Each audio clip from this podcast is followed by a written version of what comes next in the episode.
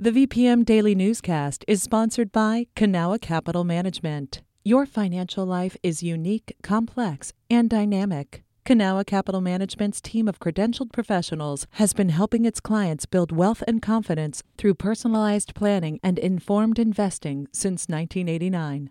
Learn more at cancap.com. That's K A N C A P.com. You're listening to the VPM Daily Newscast, a recap of today's top stories in Central Virginia. From the VPM Newsroom in Richmond, I'm Benjamin Dolly.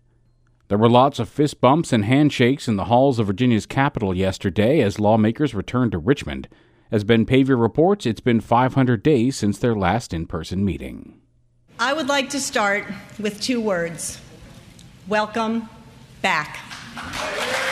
Speaker of the House Eileen Filler-Corn addressed a room full of Virginia lawmakers for the first time since March 2020. Most Democrats wore masks, while Republicans did not. Their main task is divvying up more than $4 billion in federal stimulus funds. Democrats have already laid out plans to spend the money on items like schools and broadband. They're also appointing eight judges to the Court of Appeals, which the legislature expanded earlier this year. Republican lawmakers say their ideas aren't getting a fair hearing. There is some bipartisan interest in keeping the session short. Lawmakers in Virginia's House are on the ballot this November, and the governor's mansion is up for grabs too. Ben Paviour, VPM News. As legislators gathered in the Capitol, Medicaid home care workers were rallying outside. Joy Barnes and others urged lawmakers to use some of the federal stimulus money to increase their pay. I work two jobs from 7 to 10 and it's hard. It's hard work, and no one should have to work like that because my pay is now is 10.50 an hour, and 10.50 an hour is still not enough.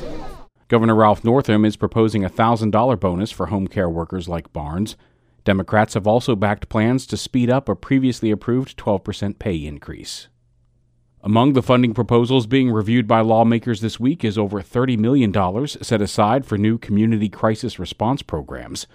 Named Marcus Alert after a black Richmond man killed by police during a mental health crisis, the system seeks to get behavioral health experts on the scene during emergencies. The funding would cover implementation costs for some localities and specialized training for emergency dispatchers.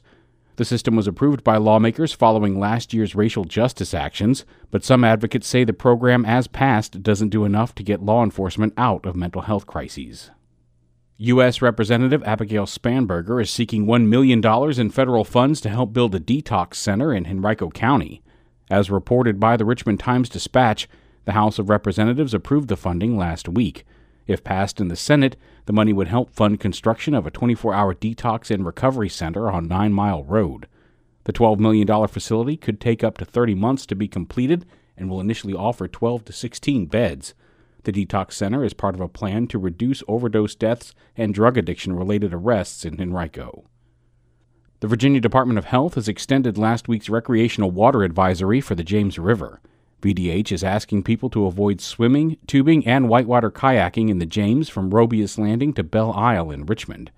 VDH says that it announced the advisory out of an abundance of caution due to the release of about 300,000 gallons of raw sewage into Tuckahoe Creek. Cleanup efforts are underway. The river water was tested again yesterday, with new results expected back on Wednesday. VDH has observed no evidence of impacts to drinking water at this time.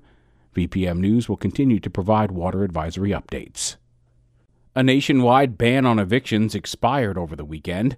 Holly Yates is a housing attorney with the Legal Aid Society of Eastern Virginia. She fears a surge of Virginians will lose their homes over the next few months whether because they were working in fields or jobs that were more affected by COVID.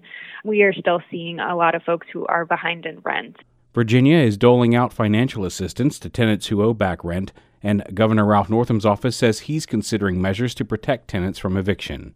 To learn more, visit dhcd.virginia.gov. This is VPM News. This newscast was recorded on Monday, August 2nd at 6 p.m. Some of these stories may have changed from the time you've heard them. You can stay connected to what matters by heading to vpm.org/news or follow us on Facebook, Twitter, and Instagram at myvpm.